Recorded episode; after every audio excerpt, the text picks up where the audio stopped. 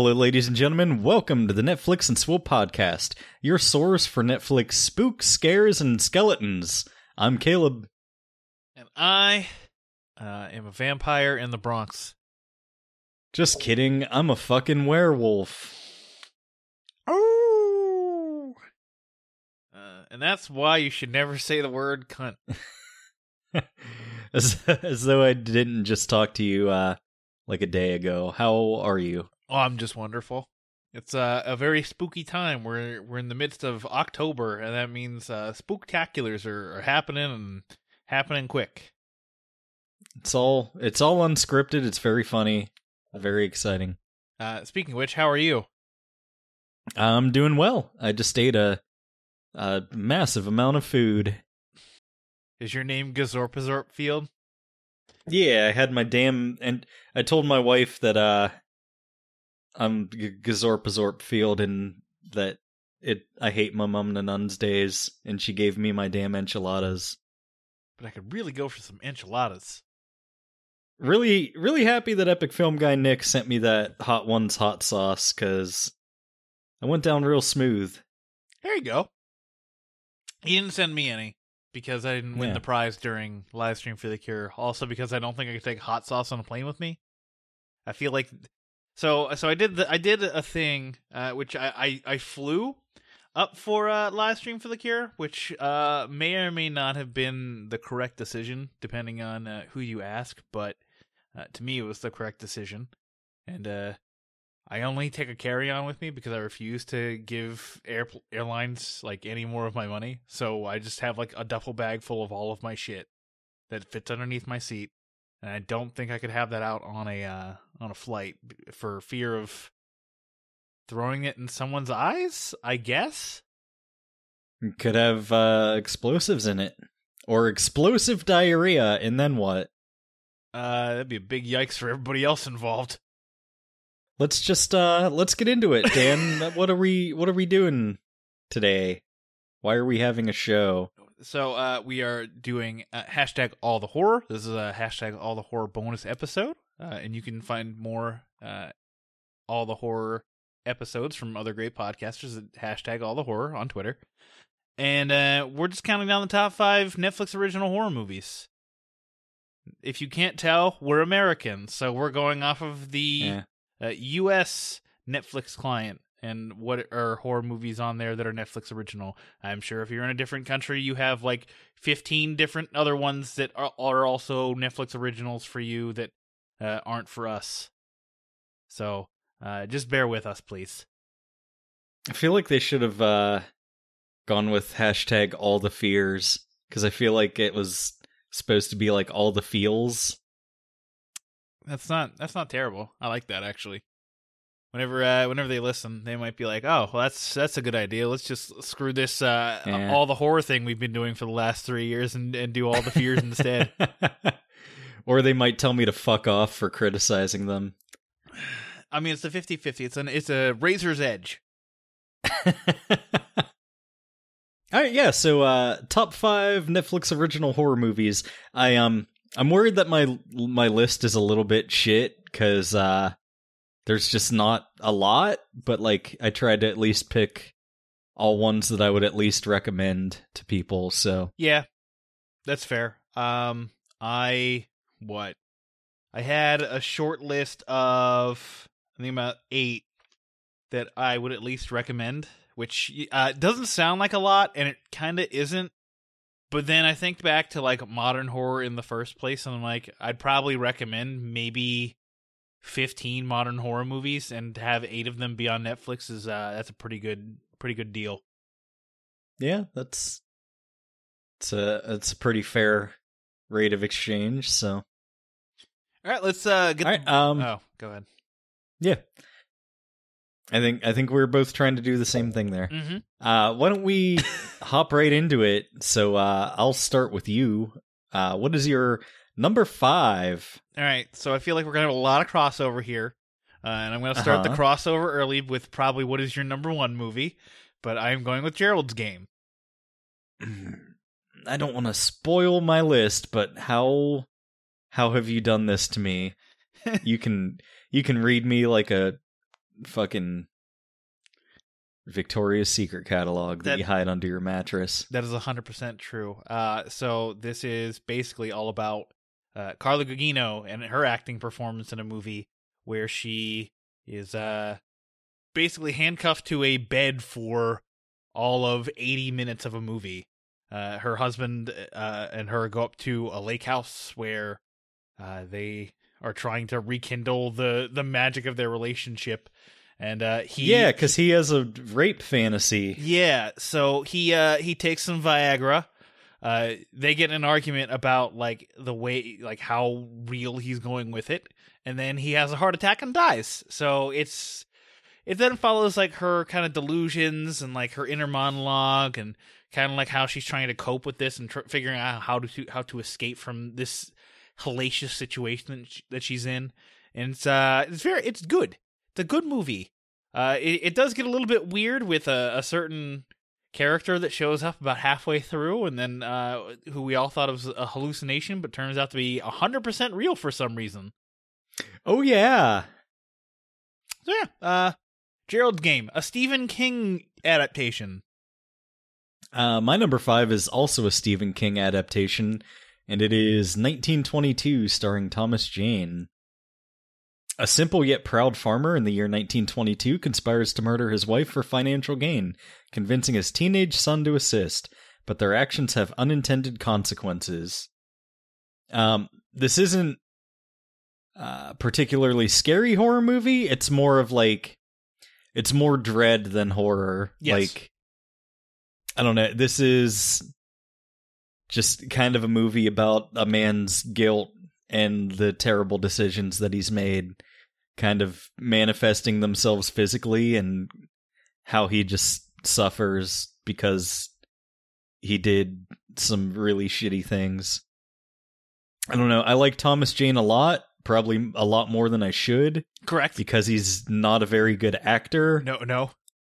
but I I just like him a lot. So, I mean, you are a big fan of, unironically, a big fan of his Punisher movie. So huge fan. Love that movie. I'll watch that movie anytime. movie's pretty good. I'm not. I'm not gonna lie and say it's a bad Yeah. movie. I like that movie.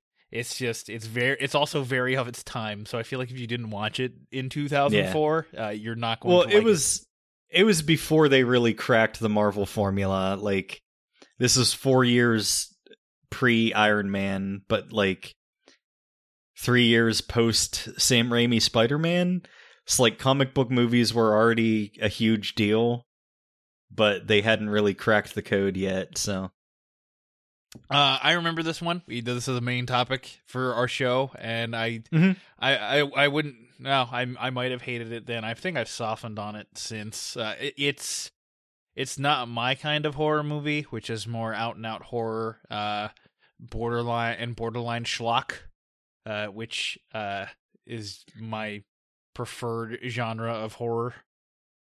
it's like gentle torture porn like it's not super super horrific it's just like this is all the awful things that happened to this guy because he deserves it Right. but it's not like you know i'm gonna fucking tie him up and cut off his eyelids and shit like it's not that kind of torture porn it's just like hey you suck and now you're gonna pay the price It's like the Telltale Heart of movies, kind of. Ki- kinda yeah All right, cool. Well, uh, my number four is a movie that I originally hated, uh, and then slowly came around on as I watched it. Uh, now like five times. Uh, it is The Ritual. all right my number four is the ritual Hey, there we go. Uh, this is a, a British movie where uh, it's five friends discussing in a pub like what they're gonna do for their next lad's vacation. Uh, one of them d- wants to go off and buy like a bottle of vodka, and he's joined by their uh, their one friend, and uh, uh, they they walk in on a robbery, and the one friend is uh, inevitably killed by the robbers. So they eventually do that one friend's vacation suggestion of hiking in Sweden. Uh, however, they probably shouldn't have done that because the hiking in Sweden turns into uh, a horrifying stay in this forest. hiking in a cult yes, and they have a cult. There's a cult there, uh, Yeah. which um is something kind I love. of kind of similar to 1922 like this is kind of uh, uh like he feels guilty for his friend's death and he's like being put through his paces for it Mhm. um it it has kind of a blair witch vibe. Like they find weird shit in the woods and they're not sure they think someone's watching them and like they all start to freak out. And then uh turns out there there is a uh a cult and uh weird stuff happens. Yeah. and uh turns into a creature feature which i love a good creature feature Yeah, uh, it's very well teased out. Uh, I, I think my biggest problem with it, and it's always been my biggest problem with this movie, uh, and will forever be the biggest problem I have with this movie. Uh, his one friend is literally nothing but a whiny baby who blames him for the Mhm. fact that his friend is dead, and he doesn't die soon enough and he doesn't die soon enough. He die. He is the last one to die, uh, and I hate that. I, I I fucking hate that character with with a passion. Uh, I think he sucks like a lot. Uh, I I can't reconcile myself with that character at all. He's he's legitimately the worst. all right so number threes All right, no, my number three is uh the Australian movie Cargo, starring noted noted Australian Martin Freeman. Huh. For some reason, I was thinking that it was uh Ricky Gervais. Oh God, no, no, that would that would put that on like worst Netflix original horror movies for me. I know, and that's why that's why I didn't pick it. Like, it still this would have been an honorable mention probably for me, but um, I mean, I I did kind of like that movie. I like it a lot. So basically, Martin Freeman uh, and his family, uh, his wife and his inf- infant daughter, are uh, in the midst of the zombie apocalypse, and uh, events happen where both the the mom dies and Martin Freeman is bitten by a zombie, and uh, so now he has to find a um, Aboriginal tribe uh, or somebody who will take care of this uh, uh, of his infant daughter Mhm. before he cha- turns back into a zombie and is unable to care for her. And in fact will probably just eat her. Uh, it's kind of heartbreaking um, it probably goes on maybe a little bit too long but i really like just the the general vibe of it. It it feels you know like uh it, like after seeing something like train to busan I, it's it's not on the level of train to busan but seeing something along those same emotional lines is you know kind of heartbreaking to watch this man kind of devolve and uh become slowly become a zombie while trying to uh, prepare life for his uh his infant daughter Good pick. Uh, my number three is The Babysitter. hey that's on my list too Uh, this is the McG movie about uh another cult. They're uh, a demon blood cult who are trying to uh achieve immortality and fame through uh performing service for the devil.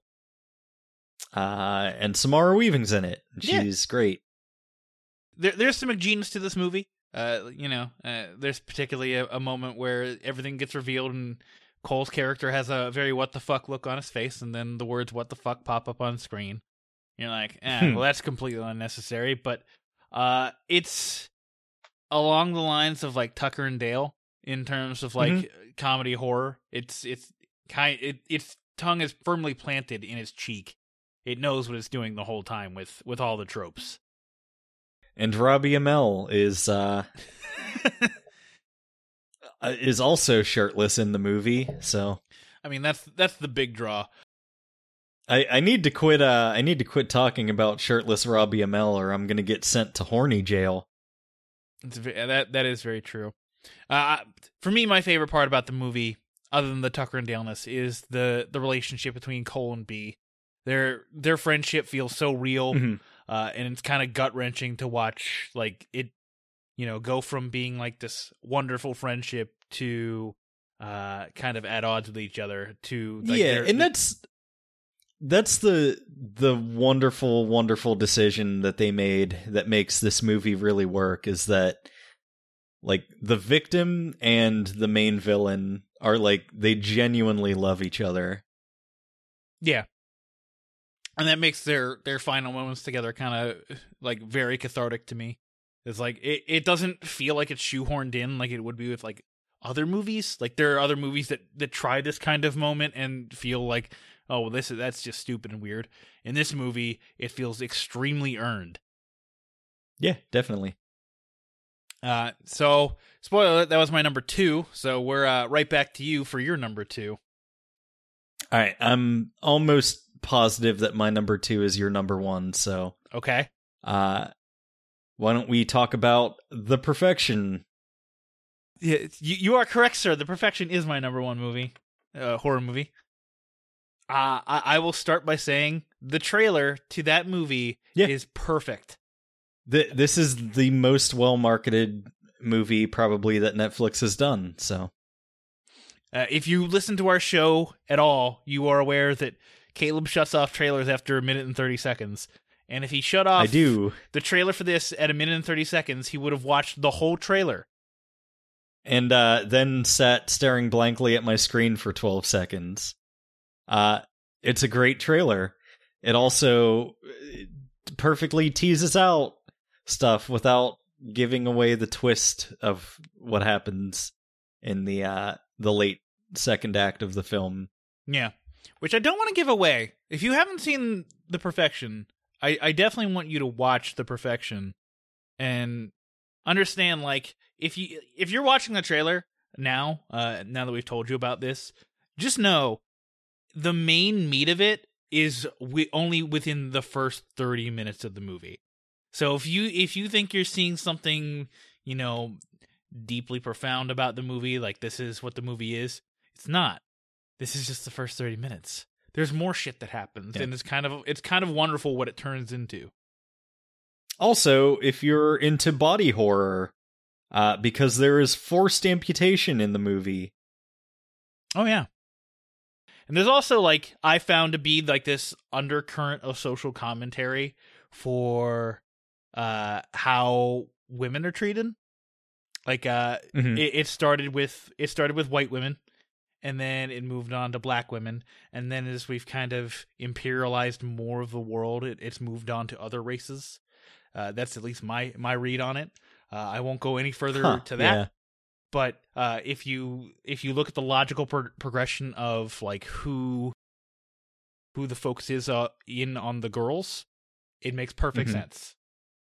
So yeah that movie is great. I love the perfection. In fact i need to watch it again for for this horror season All of my lists are in the the six star range on IMDb.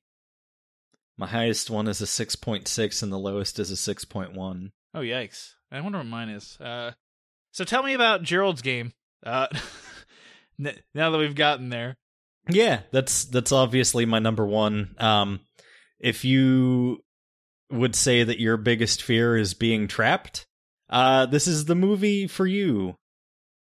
Because like, fucking Jessie in this is like the definition of helpless, but and like the only thing that she has to try to uh get out of the situation she's in is uh her mind and like literally having a dialogue with herself.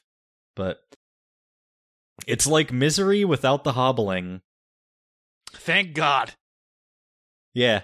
Uh cuz I I know everybody loves that movie and Kathy Bates is wonderful, but I will never watch that movie because I cannot. Yeah, that's uh, I. So uh, to go back to your IMDb point, yeah, all of my stuff is between six point one and six point six. Like Yep. that's I, and I guess that's kind of status quo. Like, how many all time great horror movies are there? Really? Like, if you look like the IMDb top two fifty, like I think it's The Thing, and there's probably a couple others, but otherwise. The Yeah. IMDb top 250 is probably taken up mostly by drama movies. Yeah, horror by its very nature, I think, are just kind of like throwaway movies for the most part. Like, uh, not as much as comedies, but like there's there's very few horror movies that really, um, hit a wide audience and stand the test of time. So it is what it is. Right. All right, and before we get into honorable mentions, we have a wonderful podcasting friend from hashtag All the Horror to give us their favorite Netflix original horror movie. So, without further ado, here they are. Hey everyone, this is Sean from Stories of Yore and Yours, which is soon to be known as Ink and Ash, and I am here to tell you about my favorite Netflix original horror movie.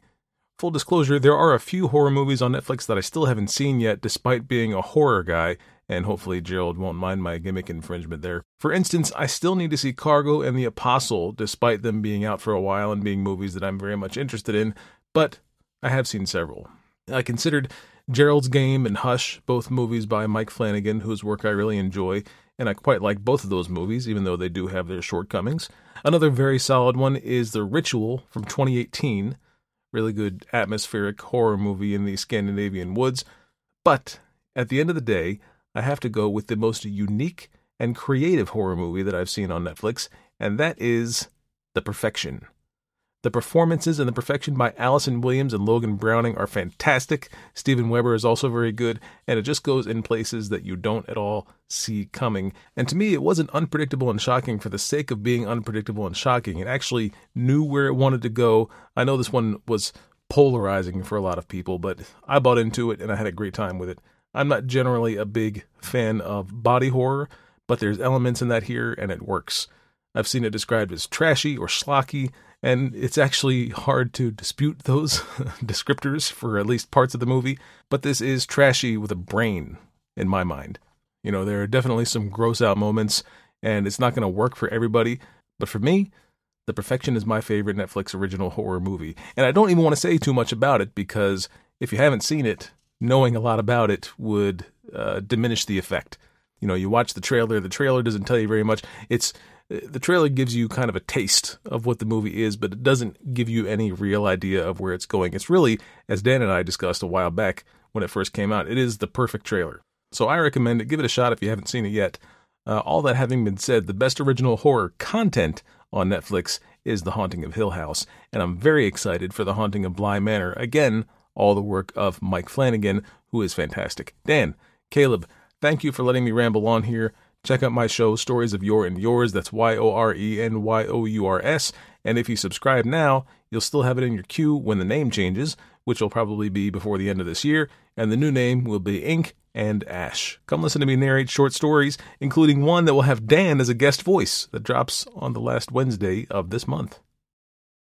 All right. So, uh, with that, any honorable mentions do you want to talk about? I guess Little Evil, that's a, a horror comedy. It's fine. If you like Adam Scott, mm-hmm. I don't know. It's I don't know, it's like making fun of the omen, so Yeah. Uh I wasn't as plussed about that, but it was also like I I don't know what that, what I was expecting, really. Uh, like uh if if you got to yeah. go in expecting a horror comedy, you'll probably enjoy it a bit more but uh, it's more i think it's more overt in its comedy than something like the babysitter. I think the babysitter is tonally consistently good uh, with mixing its comedy and its actual like horror elements to it. I think little evil is just like an out and out comedy that also happens to have some horror elements to it. Right. Uh what about you? I got a couple. So uh apostle I have compared Apostle to a Bioshock movie uh, many, many times because the first two acts really do feel like a Bioshock movie. Uh, that said, it po- it is a complete Bioshock movie because the third act completely lets down the movie entirely. Uh, it, it writes so many checks that it can't possibly cash that uh, you ultimately walk away leaving unfulfilled. But I love the production design. Like I, I I truly love the first two thirds of that movie. But then when everything ha- like when the chickens have to come home to roost, it's over.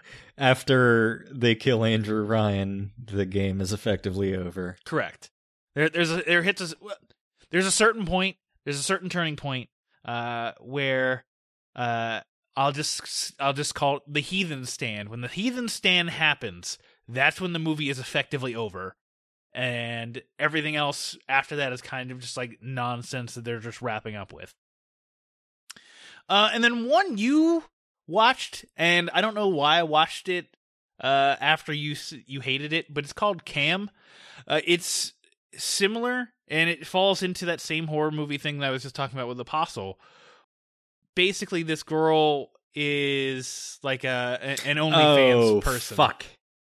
I totally forgot about that movie. Yeah, you're welcome for reminding you about this movie that you don't like. Uh, she's basically an OnlyFans. She runs an OnlyFans account, and uh, one day she logs in to discover that her uh, OnlyFans account has been taken over by somebody that looks like her, and it's a really interesting look into uh, how someone's online personality is completely separate from themselves.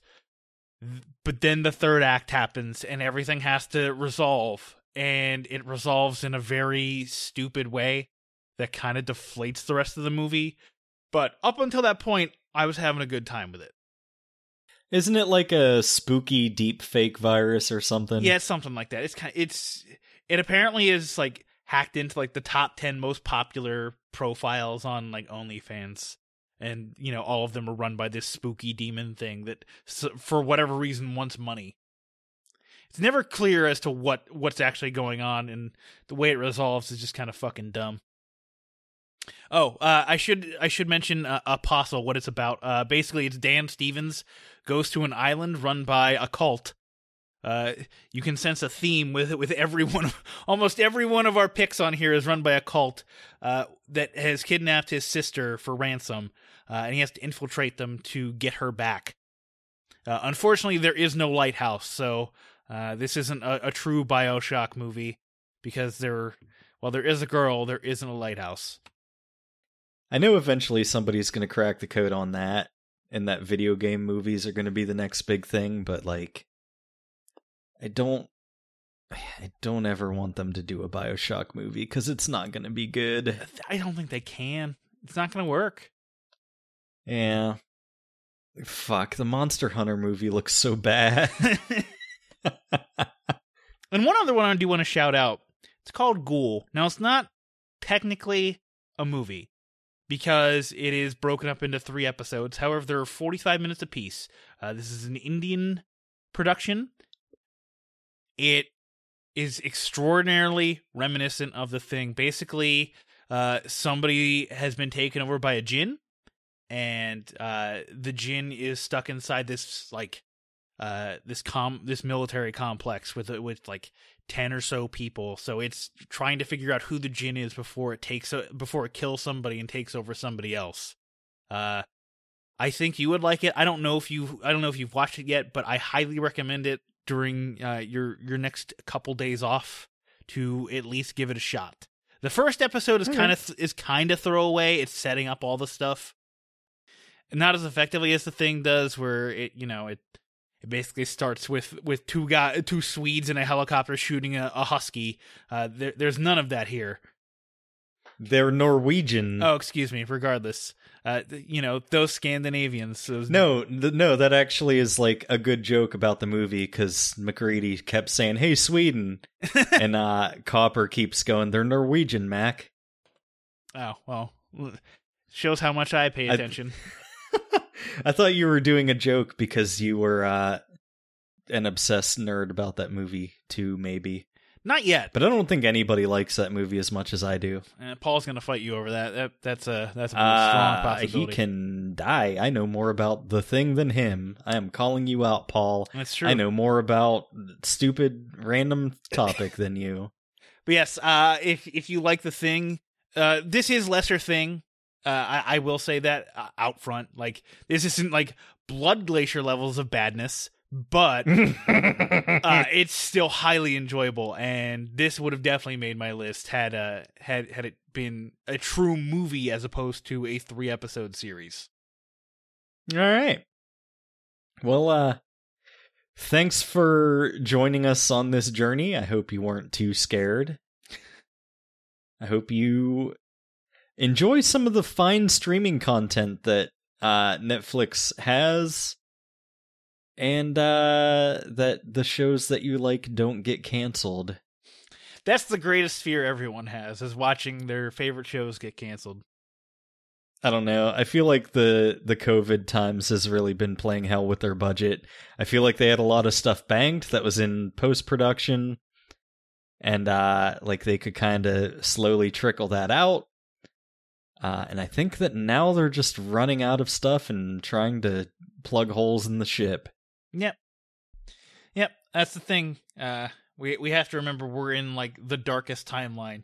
Uh, I feel like uh, at least you know the Dark Crystal Age of Resistance and Glow would not have been canceled had it had COVID not existed. Teenage Bounty Hunters probably would have been canceled.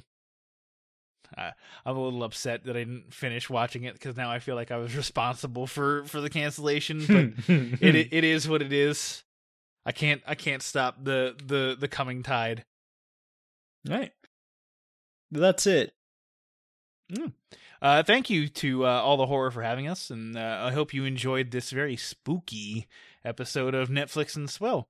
Uh, if you like what you're listening to, check us out at netflixandswell.com, and uh, you can find us on all your relevant podcatchers and social medias at Netflix and Swell. And uh, thank you to Sean Faust for the theme music to all the horror.